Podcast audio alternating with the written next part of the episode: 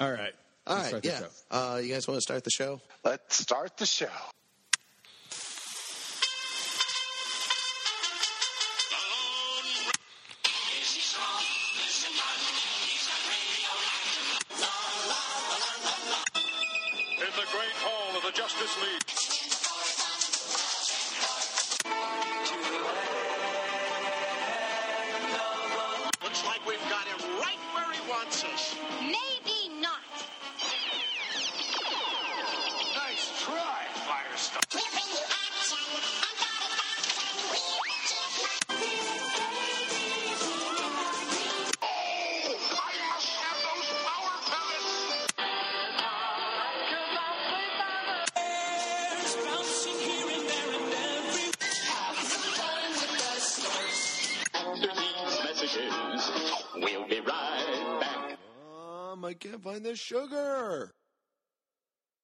Everybody. Welcome to Saturday Morning Serial. It's the show that explores all those themes of Saturday morning TV and how not only did we grow up with it, and well, turns out those those same themes been growing up with us. Are you sure? They sure are. Look around you. Uh, in order to help explore this, I've decided to enlist myself, uh, a battle hardened uh, uh, podcast show host, and yours for the night, Dan Grimshay. Welcome, everybody. Uh, also, I've got, uh, in order to help make more sense of all this, I've got my my good buddy, my producer, Mi Vida Loca, Marky. Marky, are you there? Orale, how you doing? Orale, indeed, sir. Uh, and as if that wasn't enough, we, we felt we had to represent the uh, Polish Americans in the uh, audience. So, won't you please welcome Jimmy the Gent Lazinski, Hello there. little Obi Wan, to really muddy the waters because we're not talking Star Wars this week. We promise. Oh, really? No, we're not. Fine. Save it. Uh, what I do want to talk about, though, especially considering our uh, guests who are coming up here, uh, you will hear from uh, Daphne Reid, Ma- or Daphne Maxwell Reid. My apologies, uh, who played not just the first Vivian, but the second Vivian on The Fresh Prince of Bel Air, uh, and we will also get to uh, talking about because you know we talk we don't have anything to talk about if it weren't for actors. So we're finally going to talk to an acting coach uh, michelle danner. Uh, big shot. If you don't know how to act talk to her. Now before we go any further all of this with the fresh prince of bel air versus the fresh prince if you're not aware there's a reboot out there. It's on peacock. Go check it out if you got the peacock boy, there's a lot of reboots. I know that's been something pundits have talked about since the 90s, but mostly, you know, in movies. Of course, Hollywood has a good reason to recycle successful IPs. They started with sequels decades and decades ago. Then they said, uh, screw sequels, let's just literally reboot things. Now, that'll take days to talk all about that. So I want to talk about TV reboots like like this Fresh Prince one. Yeah. Now, Bel Air. uh, no, the old one was French Prince of Bel Air. Reboot is the Fresh Prince. No, it's not. It's Bel Air.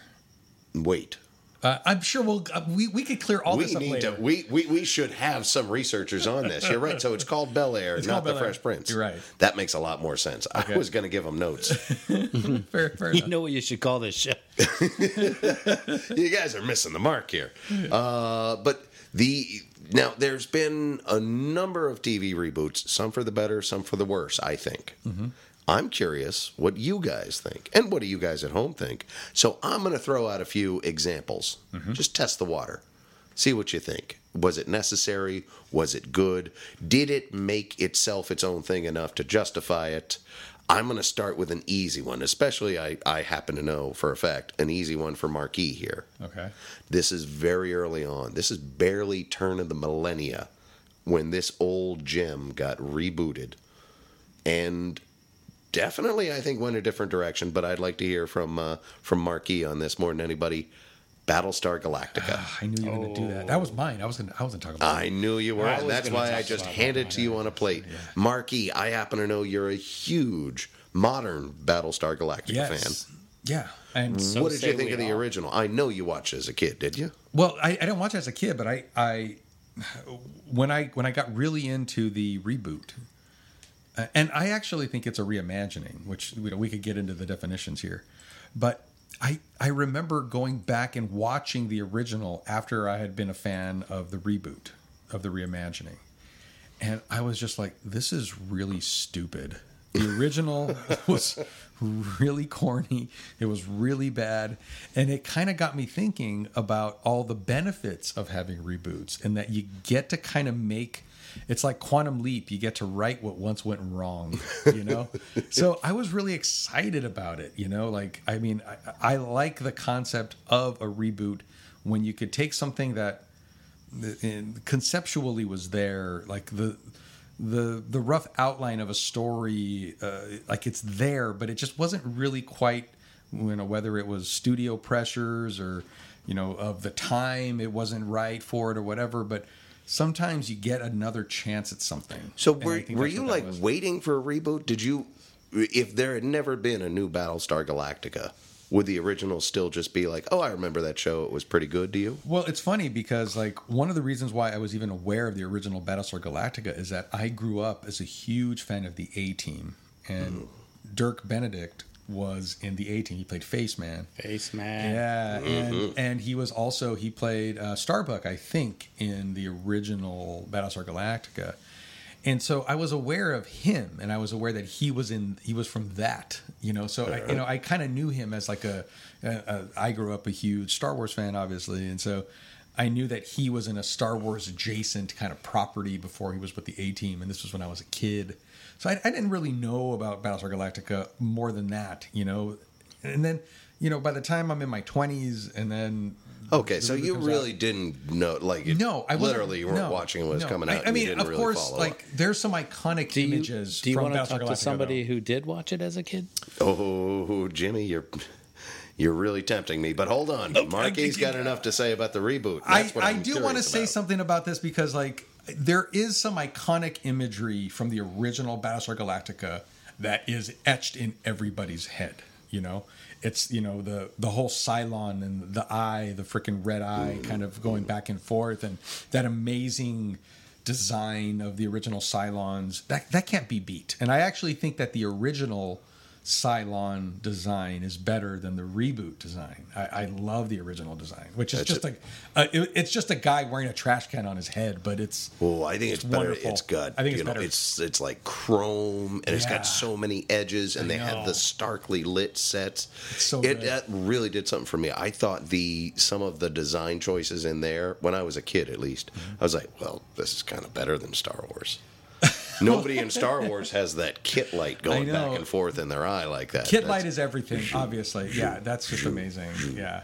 Matter of fact, they actually did reboot um, Knight Rider too. They Uh, they, they, did tried a that. number of times, Yeah. and we'll get to that later. And that was or big- we won't. I, well, let, let's just say this: it failed. It was horrible. Yes. it was stupid. Anyway, But you are a big fan of the Battlestar Galactica remake. You say, in fact, it made it not just a better show, a different show, and one of your favorites. Good. Yeah. Jimmy, you actually remember. So I did watch Battlestar Galactica as a kid.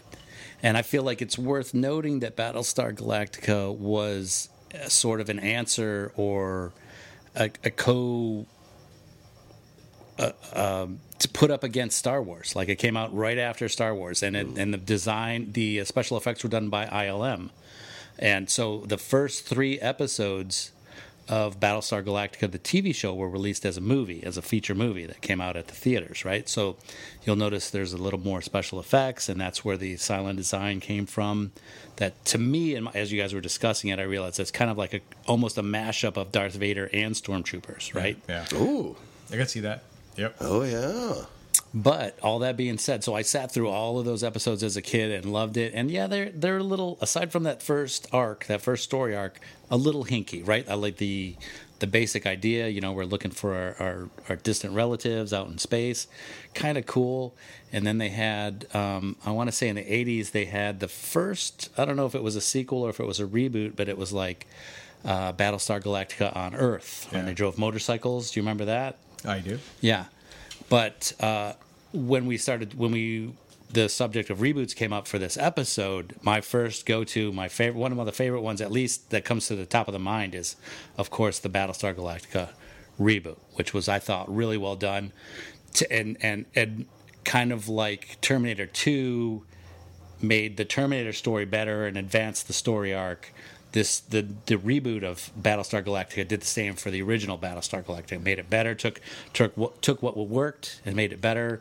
And the story takes place later on in the Yeah, I actually I, I I I really like that because one of the cool things about the reboot was that they actually kind of treated the original like it was in continuity. Right, Like right. it did exist. Like that all kind of happened. It kind of it was kind they kind of split the baby in two there because because they actually used a lot of the same character names and everything. So they kind of treated it like all of the characters like Adama and Starbuck and all that they didn't exist in the old times, but the war did happen. So the Cylon that I loved so much from the original did exist in the reboot, but it was in a war of old times. And Adama existed in the current times. So they mm-hmm. they they kind of took the best of the original and they made it kind of they kind of canonized it and put it into the reboot. So all those designs and everything, they all continue to exist within the new canon. I thought that was amazing because those are the things that I think really stood out the most. Th- And I this really is the liked what they did. first time to my memory, right? Like um, there might be others, but what comes again, what comes to mind is how well they boiled down and diluted what worked with the original, Yep. and and made it better, and made it what, uh, what ultimately ended up being a great story arc. great. for It's them. a yeah. fantastic movie. I mean, show. Yeah, fantastic. Like I think, and Jack Palance was Baltus, I believe, on the uh, first one. Baltazar. Baltazar, Was right? that Jack Palance? No, I don't think that was him. No, it was Lorne Greene. No, that's not. No, him. Lorne Greene was he Adama. Adama. No, yeah, he was Adama. Ooh, I don't think it was Jack Palance. I can't picture him on the show, but And, and, There's and we only have no way- way of knowing. Yeah. we'll never figure this out. Hit us up in the comments. answer Smash that like button. history. Hit that subscribe button. So yeah, what other reboots you like? All right. Well, since you brought it up, since I also started with what is clearly going to be, best one. especially with our Yeah. listeners, a fan favorite, I'm glad you also mentioned Knight Rider. Knight Rider. Now, there's one. Now, this one got rebooted in like the mid '90s, a couple of times. Yeah, no, it got re- it got They took a rebooted couple like in the swings at it. 2000s, like Yeah. in the Yeah. 2010s. I got rebooted again. I remember. It's they have they've gone to the what not only did they come back and make a TV movie about you know 15 20 years after the show ended with the original characters Uh-huh. I don't and think actors that doesn't qualify as a reboot. doesn't necessarily it's a revisit You revisit. and that there you one go. wasn't too bad as I recall. Of course, I was a much younger man even when that came out. But then there was there was one, and this is the example I'm going to use. And I'm hoping at least one of you saw it. But there was one that came out that was all about a team of like four or five young people, and they each had their own talking vehicle. Like it was a bad Jimmy, wake up! Jimmy, wake up! like like uh, you know Power Rangers was big then Voltron was remembered like the idea was like some sort of Voltron team yeah, I don't none of their vehicles connected to make a mega yeah, that would have helped. yeah Knight Rider but this was a thing and I think it lasted a couple of seasons Wow, too no idea. I think Knight Rider 2000 was the sequel where they had brought Michael Knight out of jail or something. Yeah, yeah, And that was the- and the TV and- movie, and- right? right. Yeah. But his that car was not only AI and semi-automated, but it could switch into different cars. Like it's shi- all all Fords, I, I think it was. So it could be a I Mustang, right, it could be a truck, it could be a SUV, which was a, I mean. I'm already watching a talking car, right? So I can suspend a little disbelief, but there's matter and there's physics involved. you But- would you would think so but even I who was gung ho about it and this this probably came out in like 96 97 Mm-hmm. this one I could not make it through a full episode Right, right, right. It was only So YouTube bad. that got me through, in, in, probably in the last COVID lockdown that I sat through it. But I, I want to say that the one with the team was like maybe Knight Rider 2099 or something like that. They gave it a new label. And I don't remember them joining up, but it was all about the team. Like you're right, like Voltron, everybody had to have a team, everybody had to, you know, work together. Yeah, Michael Yeah, yeah. Knight makes it through like six seasons alone, and for some reason, if one person doesn't show up out of this team in an episode, like they'd fall apart. Anybody know why he's named KITT? I mean, I do, but I Yeah, thought I'd throw that uh, out there. Knight Industries 2000. Thank you. Thank, you. I knew that. I, I wish I would have answered, but Yeah, well, Let me just hit You're the, the only let me one. just hit the Can air I, brakes can, on this. I, um, can I talk about a reboot that was a total and utter failure and why it was a total and utter failure? Because I don't know if think this it is would, the appropriate time. Muppet I think it would actually. I, I think it would kind of allow us to kind of qualify these things a little bit because. Absolutely. Let All it right, rip. So V, one of my favorite Oh, that was on the miniseries of all times was V. Now, if you guys, if I don't know if we're going to get to them all, but if you guys tune into CBS any any week, any night of the week, you're going to have a Magnum PI, you're going to have a Hawaii Five O, you're going to have a MacGyver. So there's plenty of reboots, but I want to talk about this one because it is so bad, and one of the reasons is is because they kind of tried again to try to split the baby in 2 but mm-hmm. not in the good way. There's a good way to split a baby. yeah, lengthwise. Yeah. It was terrible. we'll talk about that on another episode. You got to grab them by the legs and just split them oh. apart. Yeah. On our Thanksgiving um, episode, we'll talk about how to split how to split a baby for the whole family.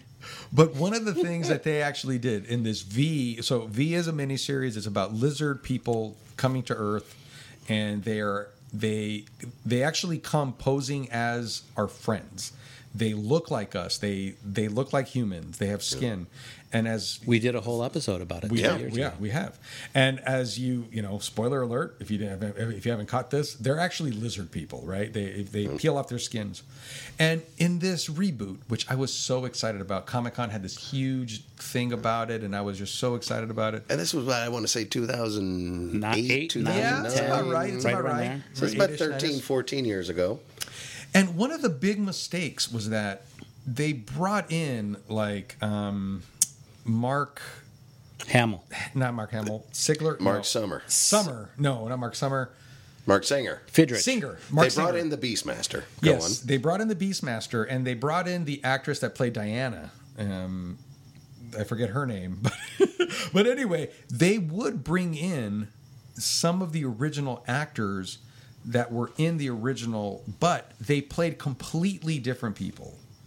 So it wasn't like this nod. Like there is a good way to do that, and we're actually going to find out in the Bel Air series that there's a good way to bring in original actors into a into a modern story retelling to do it right. No, there's at least a decent excuse to. Correct. If you try. But the the V series did not do that. They basically try to bring them in in the same role, but not the same names. They didn't honor the original. They Right. didn't give the new people the uh, a good reason to exist, and it was just a total and utter failure. And it lasted one season. Like, They also, as I recall, did the effects with like a Commodore 64. oh, I know it was horrible. it was an. I cannot believe that was a major network On show. the plus Yeah. side, that did bring us Morena Bracco. well, yeah, well, after she, she was already in Fox had taken her off of Firefly, Yeah, it's yeah. But It's, I think her I name mean, is I'm- uh, I'm- I think is her name. thank you. Yeah. I, I'm just telling you why I tuned into that show. Yeah. Ah. Well, it also had Laura Vanderroot, who was uh, who played uh, Supergirl in Smallville. I think it's Vander Rott. Vander I'm just, uh, Vandervoort, I think is her name. But anyway, yeah, she was in it, and I was just like so excited about this show because I was a big fan of her. I was a big fan of you know there, there was plenty to really be excited about, Mm-hmm. and then they just completely and there was no Michael Ironside. So you know what? Yeah. that. That that was finally what broke it for me too. Yeah, yeah. I waited too. but I think I think you're right, Marky. That series might have done better if Marc Singer would have been the same character Right. aged up, which I normally Just don't, which older I normally don't Yeah. like. Yeah. But they brought him in as a, a whole new cloth character. Yeah, but you know, but um, Singer Singer played Donovan, and Donovan was a TV news person. Like he was a like guy on the street, like a guy who would go into war zones with a camera and get the story. Whether he's Which was already a bit of a ripoff from Max Headroom. yeah, I guess, but Matt don't- Frewer's wonderful character. But uh, but these days, he would just be a guy with an iPhone. It- yeah, but even still, but you could make him with an iPhone still go in there. It doesn't matter how old he is; he could still be Donovan. He could still do this. You know, like it's not like being being young and attractive was he. Now he's just old and attractive. You, have you guys seen Marc Singer? He's still good NBC, looking. NBC, if you're listening for the thir- third reboot for uh, V, it's not we have some ideas. Hit us now, up in the don't comments. get me started on the frickin' MacGyver reboot. I was, I am so pissed off. Oh, it's, it's funny you did because I was Uh-huh. going to use that as the last one because they completely changed gears. Completely. Where they said, let's make it a comedy. Let's instead No, the I think- no. exact opposite. You're thinking I of think MacGruber. you're actually thinking of MacGruber. which is basically a MacGyver update, right? No, there's there is a MacGruber there, is there an is a MacGyver. Well, I'm, I'm aware of that in the movie, but this still feels like no, they said that's "You know parody. There's a difference.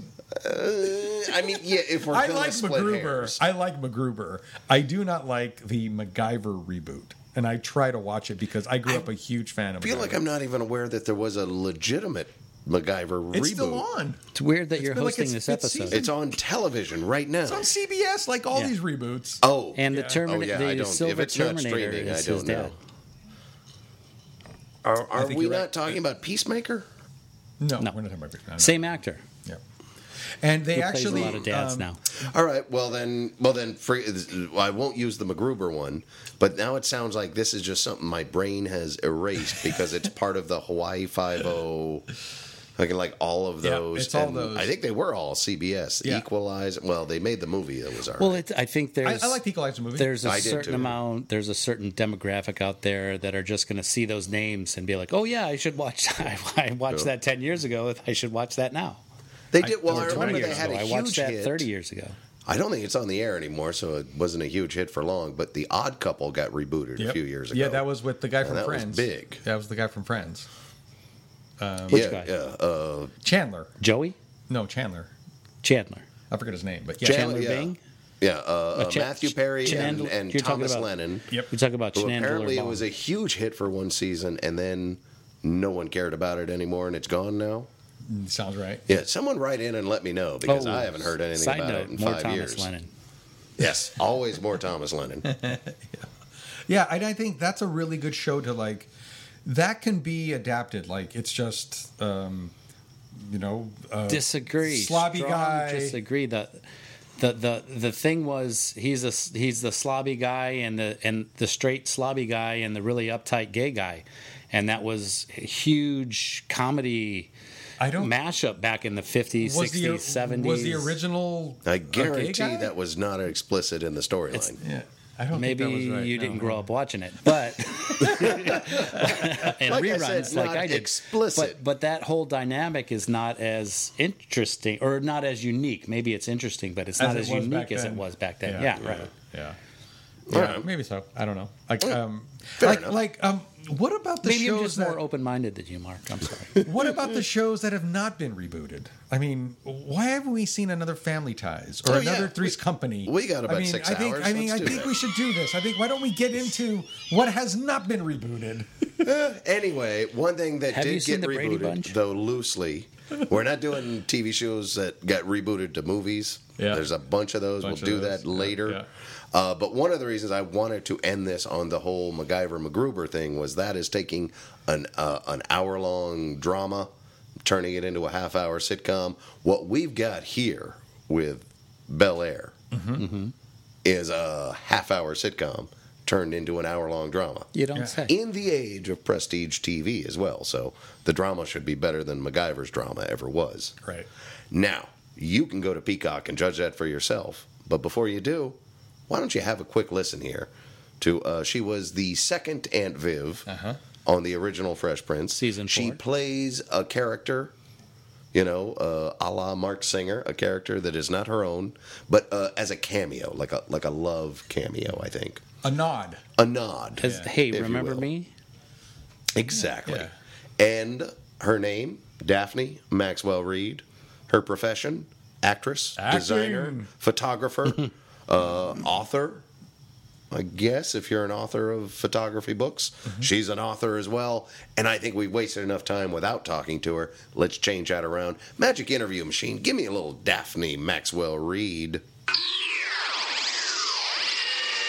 Meanwhile, if you don't mind. Right, uh, Dan and I were where we are. We've seen a couple episodes of the new Fresh Prince series from. I believe that's on the Peacock, right? Bel Air, not Bel Air. Oh, Yeah. thank you for the correction. So, t- so tell us if you could, what's the log line, or how how are you? What's your character doing on the show? Oh, uh, my character is uh, giving a grant to Aunt Vivian 3.0.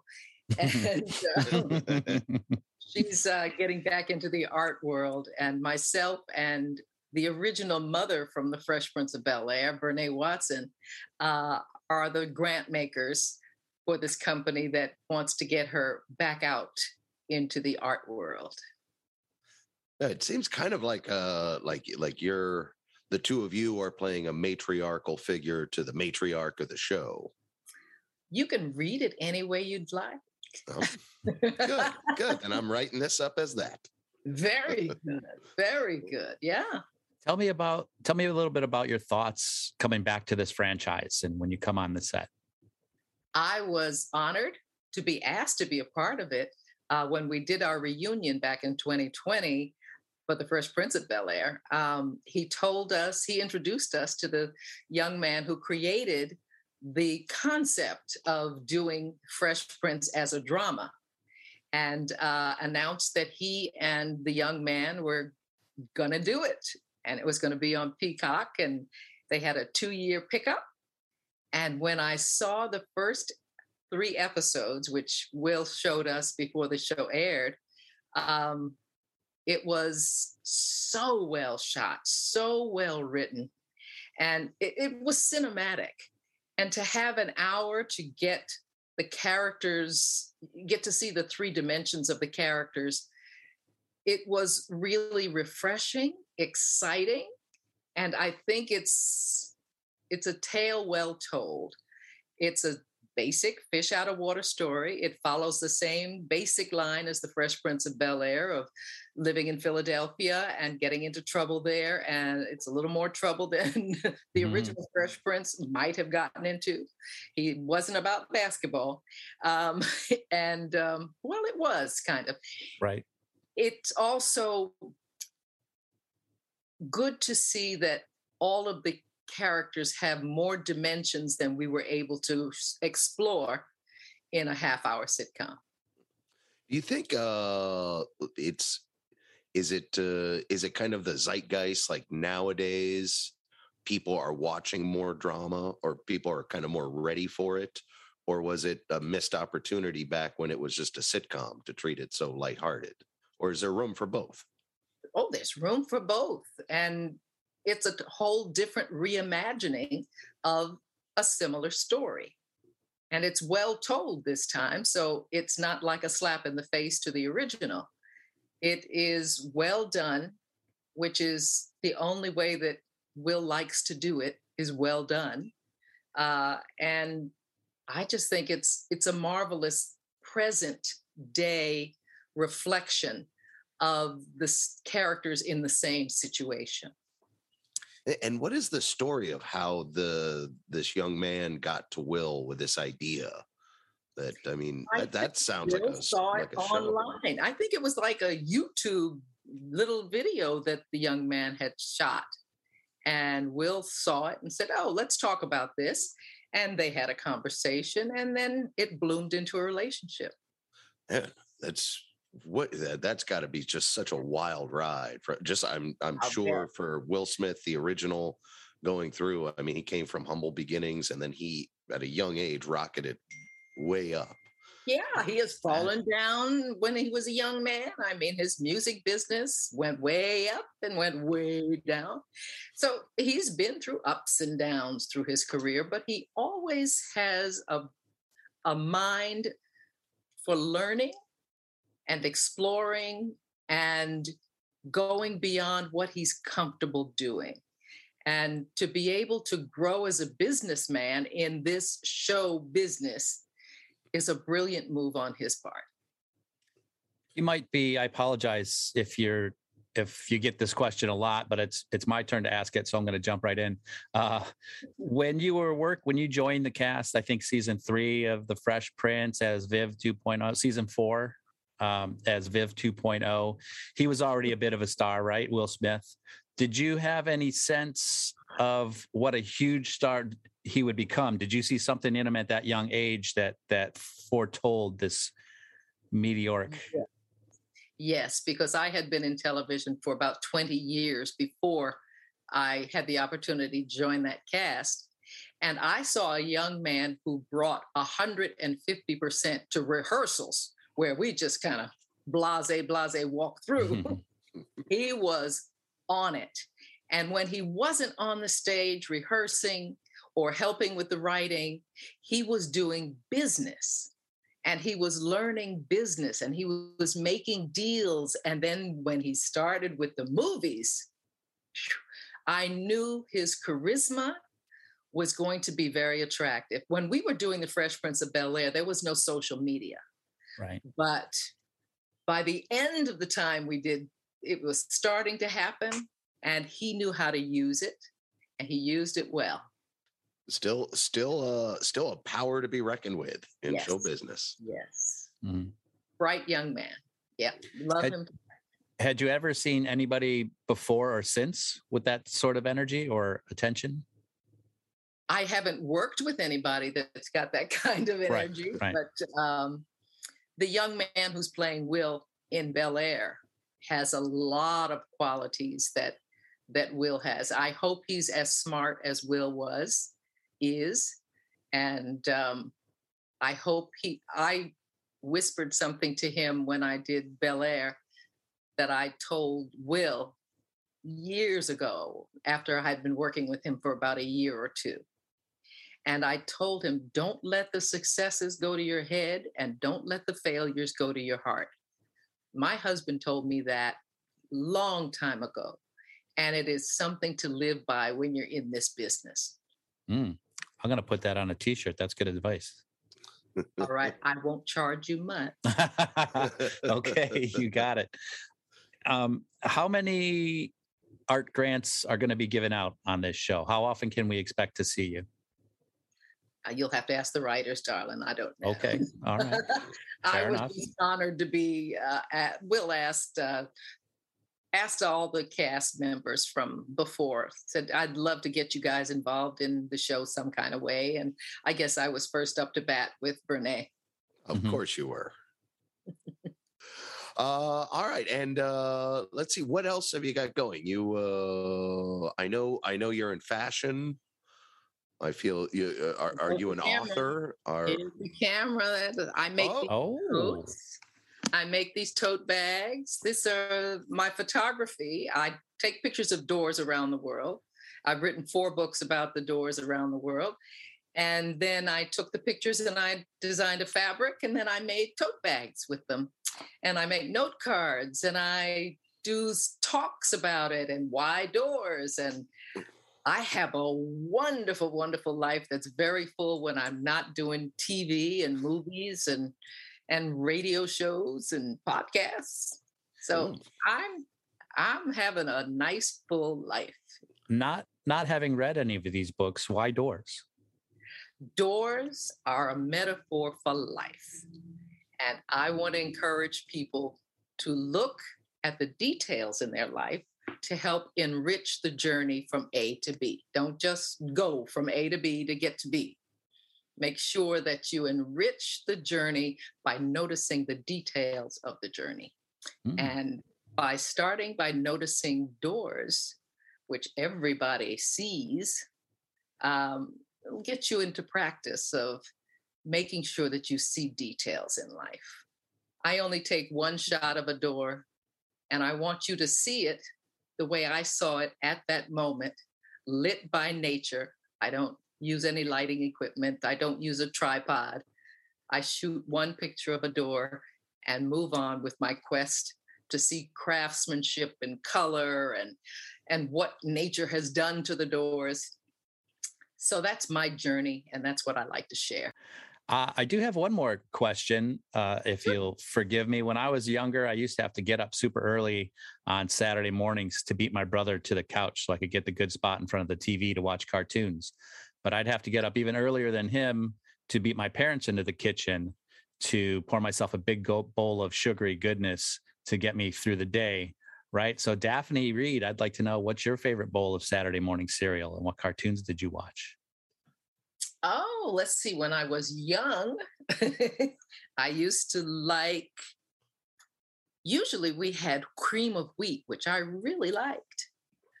Cream of wheat. Now it's probably oatmeal because I make it, my mother says I make it taste like cookies. But I like a good bowl of oatmeal with some cranberries in it and maybe some walnuts in it. And some butter, of course. Yeah. But a good old fashioned oatmeal. That sounds good. Keeps you regular. and my favorite cartoons. Let's see. Oh, you're gonna laugh. Kukla, Fran, and Ollie. That Ooh. wasn't a cartoon, but a Sunday Saturday morning show. Yeah. that counts. Yeah, Kukla, Fran, and Ollie. Kukla, Kukla. Kukla, Fran, and Ollie. Kukla, Fran, and Ollie. Okay, we are going to have to do a deep dive on that. They were puppets, am I right? Yes, Yeah, yeah. oh, all All but Fran. Fran was live. Right. Yeah. Oh, well, thank you so much. We really appreciate the time, Daphne. Uh, Mhm. and uh, everybody remember Bel Air, it's on Peacock. Check it out. Uh, there is no laugh track. Get used to that right away. I know it's taken some people by surprise, but it really pays off. It's an amazing story. Uh, and one, though you've seen before, you haven't seen it before. No, it's well told. Well told. Well told. And don't forget to go to my website. Mother's Day is coming up, and I got gifts for you to send to your mom. Plug that website. What's that website? DaphneMaxwellReid.com. Right on. That's DaphneMaxwellReid.com. What Oh, else? I love it. Books. You want to plug those books before we let you go? Books, masks, note cards, tote bags, coats, the gamut. Everything Busiest mom could woman want. in Hollywood. Yeah. Thanks so much. Be well. Thanks. You too. Thank you so much, Daphne. We'll see you. Take care. Take care. All this to watch David Robinson play. Good thing we bought the Kellogg's Raisin Bran. You too. with the two scoops of raisins, come with me. David Robinson! I saw you eating Kellogg's Raisin Bran. You eat this too? Watch me. Two scoops of juicy raisins have the taste everyone's sweet on. Kellogg's Raisin Bran, part of this complete breakfast. What's got five buttons, two sleeves, and lots of attitude? The Fresh Prince of Bel Air jersey. Yours for $9.99 with two proofs from Kellogg's Raisin Bran. It's gotta be the shirt. Ah, look at that. Patience. Somehow they managed to slip in an ad for the Fresh Prince of Bel Air in an ad for Raisin Bran featuring David Robinson. Robinson. How much more 1990s can you possibly get? Yeah, that might have been late 80s. Yeah, yeah you're right. It's probably 90s, but it was, it was Van- right there. Was Vanilla Ice doing the voiceover? We're trying to forget Vanilla Ice. he doesn't rise to this occasion. He does not. I'm sorry. Yes, vanilla ice, soggy and milk. Uh, that's the verdict. Anyway, uh, hey, thanks for listening to that. That was, of course, once again, Daphne Maxwell Reid, who played Vivian 2.0, her words, on the original Fresh Prince, and also uh, uh, got her, her respectful cameo in the new Bel Air on Peacock. Uh, find it now. Yeah, big deal. Yeah. Uh, so, what do you guys think? I don't know if you finished watching all of the new reboot, or Uh, if you're still trying to catch up on the original. If 25 years wasn't long enough. Well, I know that um, we all lived through it, you know, and I think it was more about Yes, the we've era. all gotten into a fight. No, no, no. I mean, mom I mean, like, look, look. I I just watched. I just watched the first two episodes of the original Fresh Prince of Bel Air. Well, Okay, and it's been it's been 20, 30 years since I'd seen it. It's been a while. You know what I mean? Like it's it's been a while. yeah. So I watched them, and uh, they're kind of hard to watch. They're funny. You can see like these seeds of gold they- gold coming. Were they what- standard definition? I mean, why were they hard Was to it the four by three aspect ratio? yeah, the it three? was. I was watching it on a little iPhone and a watch. and it was- yeah. Oh wow! no, but it was. It's just. It's really hard to. Um, it's aged a lot. You know, even though like I could watch the freaking Andy it the- Griffith show looks more na- looks more in in time than the Fresh Prince does to me. Like because. I was alive in that time, and I didn't know anybody that looked like this or talked like this, right? And I don't mean the color of their skins. I mean there was a super rich person, and then this Will just wore crazy, like crazy stuff. Like it wasn't even about. Well, I remember that being part of his character, how he would wear his He was uh, the school Fresh jacket Prince. inside out. Yeah. Yeah, yeah, but It was, it was like a, it was a, his fashion choices. I remember meant something to the story. Admittedly, I did not just watch the first two episodes. It's been decades, Yeah, so I couldn't speak it's to really it. tough. It's really tough to watch, you know. And but you can see like all these little seeds of like how good this show is going to be, and it, it it actually grew into itself because again, I I grew up in that time, and uh, I don't know if you guys knew this, but Will Will Smith was a multi platinum recording artist before he got on the Fresh Prince. You, did you guys know this? Well, my mom and dad didn't completely get what you were saying. Sorry. Uh, uh, parents just don't understand. Ah, there you go. He gets it. I get it. I was. I thought he wasn't was going to get for it. it, It seemed horrible. It felt like a nightmare on on my street. yeah. He did, uh, and I will. I will interject here just briefly. I don't know if I mentioned it on the show, but I mention it in real life all the time. My very first concert, Uh-huh. DJ Jazzy Jeff, Yeah. and the Fresh Prince. Yeah, Will yeah. Smith didn't even have first booking No. Right. in his original enterprise. Uh, but yes, he was he was a poster boy for mainstream rap, perhaps at age like seventeen when that came out. I mean, he was young. and, and he he blew up. Like Mm-hmm. we like we all knew him from that first. And then all of a sudden this guy was on tv and he was acting. And again he's it's just like it's way over the top. Like the very first episode will smith is it's like it's a bull in a china shop and how loud he is and how dominating he is every single scene and all that stuff. But again you see the little the- like these little touches of this show being really really really good And you, you could you could see the seeds of the uh, you know yeah i don't even one think, of the number one movie stars, one Yeah. of the summer movie staple leading men. Yes, and like like Carlton, who would later become incredibly famous for the Carlton dance and all that stuff. He's maybe in one minute of the pilot episode of The Fresh Prince. Like it's just you don't even know what's coming yet. They they they like plant all these seeds of like all these uh, archetypical characters. It's all there. It's all coming, but you have to deal with Will Smith first because the personality is just so over the top. Yes. It's it's not Bel Air has a Fresh Prince. It's the Fresh Prince is in Bel Air of Bel Air. Yeah, yeah, Yes. you're right, and it's just It was so it was a over the top. vehicle, uh, and it, it was popular enough. It lasted. It got I think like you're saying. I remember it getting good. There's there's a viral clip of you know one of Will Smith's dramatic moments on the show, yeah, talking about his father. You all know what I'm Yeah, talking yeah. about. Hashtag Will Smith made us cry, yeah. I remember that. which is different from hashtag Will Smith made Chris Rock cry. I thought it needed mentioning once, real quick. Uh, but there was uh, like I think even before the end of the show, he was already doing uh, maybe even Independence Day. Like he got his bona fide, almost Tom Cruise level status, and he was still doing the show.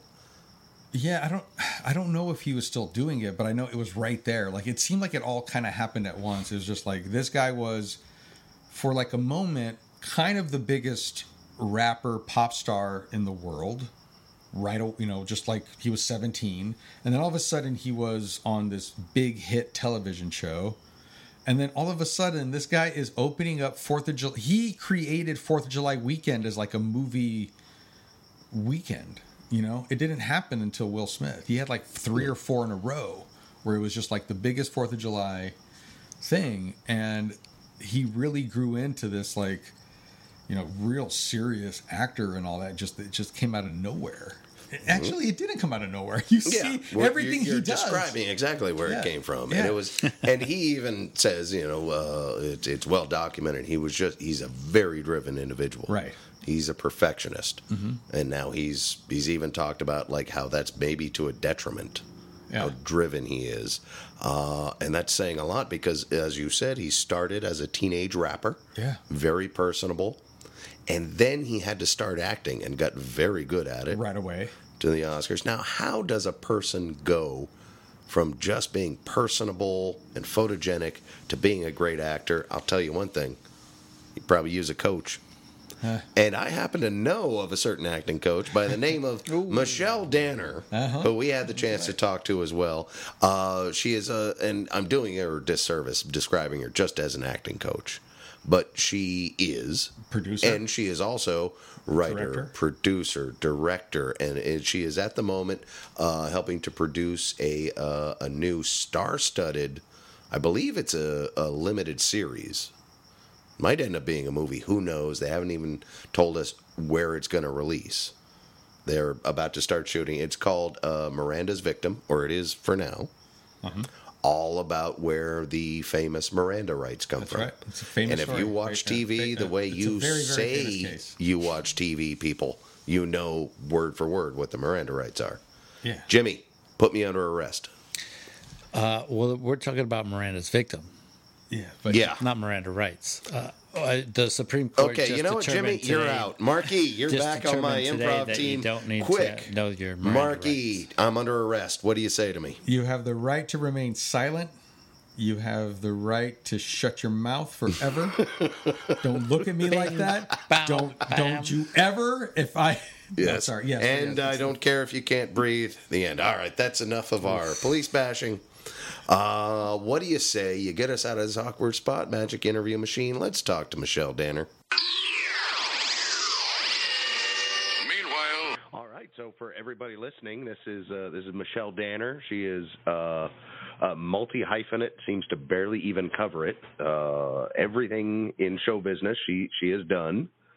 Um, what what where what? How would you rank your your hyphenates now? Are you uh, a director, moreover, nowadays, or uh, acting coach, or writer, producer?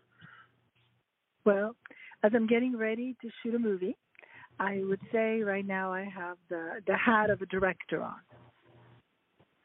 Okay, that's that's the hat you're wearing now, and you've got a whole bag of hats. That's yes, but that's that's the hat right now. I'm five weeks away from principal photography in a movie that I will be shooting on the East Coast and in Arizona. So I'm very excited, and I'm in it. I'm completely in it. Ooh, is this uh is this the first? I imagine there's uh there's probably still going to be some, probably forever, but this is probably the least COVID restricted production you've uh, you've had in quite some time. I imagine. Yeah, but my understanding is going to be very uh, COVID safe. Uh, SAG is not, DGA is not relaxing, and IATSE, you know, the unions are not relaxing any rules. So everybody is going to be very, very uh, safe and protected. Well, good. Safe safe is far better than any of the alternatives.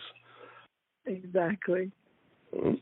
Well, um, uh, can you tell us much about this movie you're about to start, or is this something we'll have to talk to you again many, many months from now about? Well, you can talk to me many months from now, but it's a a great movie that's never been done about how the Miranda rights came about. So we all know, you know, the right to remain silent, but there's actually an extraordinary story around it, and uh, that's that's the movie. It's called Miranda's Victim.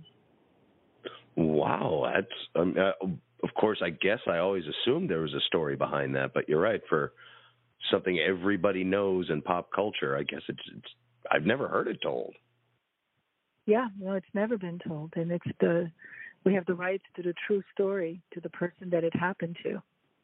All right, well, you, you know what they say: don't screw this up. That's so funny you say that because I say that to myself every day. Oh no, I didn't mean to add on to the voices in your head. Sorry about that, but but it will be your project. But uh, but but I'm glad you are you are treating it with that kind of respect because you know I want some of the facts when I watch it. oh Um, yeah, it's very historically researched. George Kolber wrote it. Wonderful writer. He did a great job, and uh, like I said, thoroughly historically accurate. Good, good. All right, and that's uh that's why you're wearing the director hat. Are you uh um now now when you're directing because you have such a long prolific career as as an acting teacher. And I know it's it's sort of the job of a director I suppose to to coach the actors anyway. Do you find it coming out very strongly? Is that do you ever worry you're not doing, you know, the rest of the directing so much as just looking at the performances? No, I think that you know it's it's not my first movie, so I've been directing quite a bit, and I'm able to look at the whole picture. You know, director is like the captain of the ship, and they are mm-hmm. truly the ones that sign the painting. So they've got to make the choices about the textures and the colors and the composition. And working with the actors is never something I take for granted because I know how to do it, and it comes very instinctively but um but I never I never take anything for granted. But a director has to have eyes everywhere.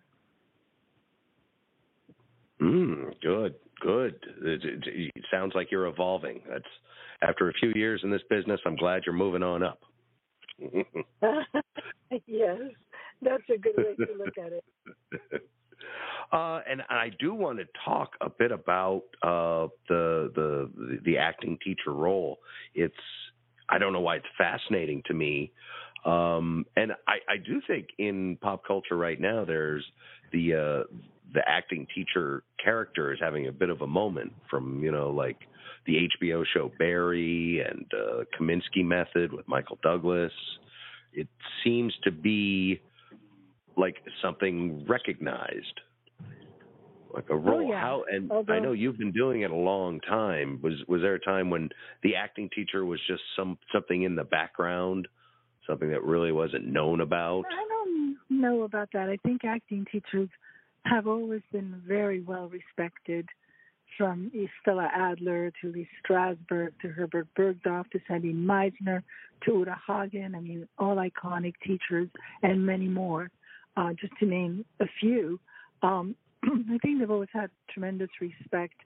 You know, uh, people that are able to really teach the craft of acting. But you know, I have joked that I particularly love Barry, and there's a new season, and I love Kominsky Method. Uh, I personally told that to Michael Douglas, who I love. But I've always joked that if I taught classes like the ones that are portrayed in those shows, I would have zero students. No students would, you know. That those are the classes are like my nightmares, where you know I'm I'm going into the office and I can't find my way back into class somehow, and the students are just waiting and waiting for a very long time. Um, yeah, the, you can't teach you couldn't teach a class like that because you'd never have a student stay. Dramatic Well- license is being taken. And and if they weren't given out dramatic licenses i don't think i would be entertained by anything so i'm totally okay with that Exactly, that's exactly right. But how did you? I mean, I mean, obviously you you studied uh, under some great acting teachers yourself, uh, but you know, I just wonder where is it in the hierarchy of the profession when you know you realize, or if you are dubbed by others, like you now must take the mantle and teach. You yeah, know. I always feel I think when you study with great teachers, you feel the responsibility to pass it on to a younger generation, to another generation. So I've studied a lot, um, and not only that, but I've also, you know, uh, challenged myself to direct on stage and on film, and you know that knowledge is it's good to pass it down. Mm, Good. Are, are you in the process of raising up uh, some some new acting teachers yourself that you want to send off into the world someday to uh, to, to, to teach the generation after? Yep, that's exactly the point. That's a great question. and uh, I have students of mine that are teaching, and uh, people that are you know on our faculty that either are colleagues, therefore I'm not championing them. I'm still championing them, but not in a mentorship way. And uh, and then I have several, um, you know, uh, people that have that I am championing, that have studied with me and that are teaching. Absolutely, that's that's the name of the game. That's what it's all about. What else is on the horizon? I mean, I know making the movie is going to be a big thing anyway. Yeah, the movie coming out, The Runner, with um, Eric Balfour and with um, a wonderful newcomer, Edouard Philipponnat, Cameron Douglas and Elisabeth Röhm. It's a wonderful movie. It's going to come out in the next couple of months, released by Saban Films. And uh, like you said, I have a movie out called Bad Impulse. Um, I have a virtual theater piece that I'm putting finishing touches to, uh, and that I uh, directed with Anne Archer called "The Ticket to the Circus." Wonderful piece of theater that's filmed, and uh, yeah, and then I'm going to be Miranda's Victim. So I have certainly a full plate. Well, yes, that is no signs of slowing down. I uh I, I would be jealous if I didn't want to slow down myself in life, but uh, congratulations to you. Thank you so much. Thank you for having me. Oh, of course, of course. And I guess, and you've been such a good sport. Uh, the least I can do is give you a chance. Is there anything you wanted to ask me? Oh, um, how long have you had your show? Oh, uh, let me see. It's been, I, I want to say about eight years. Ah, But, well, congratulations. That's. Well, we are very, very slow at producing it. So it, it's not, a, not, it's, it's more about quality than quantity. Well, and not great quality either. But thank you very much. I appreciate that. And uh, and it gives me a chance to talk to people like you, and I'm just fascinated with the things you do, and you you, speak about it so matter of factly. It still kind of boggles my mind. There's still something going on in this magic show business I don't get, but I love that you that you are one of the people who gets to do it. Uh, and and thank you as an audience member. Thank you. Thank you again for having me. Thank you. Oh, of course, and and we'd love to talk to you when when you're starting to get Miranda's uh, victim out. Would love to talk to you then too. But in the meantime, everybody listening, look for the runner that's going to be making the rounds pretty soon, uh, and you can check out Bad Impulse right now, probably somewhere. I bet streaming right from your couch if you want to. All right. Well, thank you so much. I really do appreciate it, Michelle. Uh, thank you so much for the afternoon and for everything you do for us. Thank you very much. Thank you again. When the day starts out, lift up your head and shout. It's gonna be a great day. Time to get going. Kellogg's waits for you with vitamins, iron to helping you have a great day. A very good part of starting your bright new morning is Kellogg's Way. Loops or rice or smacks. Flakes or bran or jacks with Kellogg's, you'll start a great day. One of these Kellogg cereals is a nutritious part of this complete breakfast, and that includes milk, juice, toast, and spread. When you start with Kellogg's, we'll be there to help you say, It's gonna be a great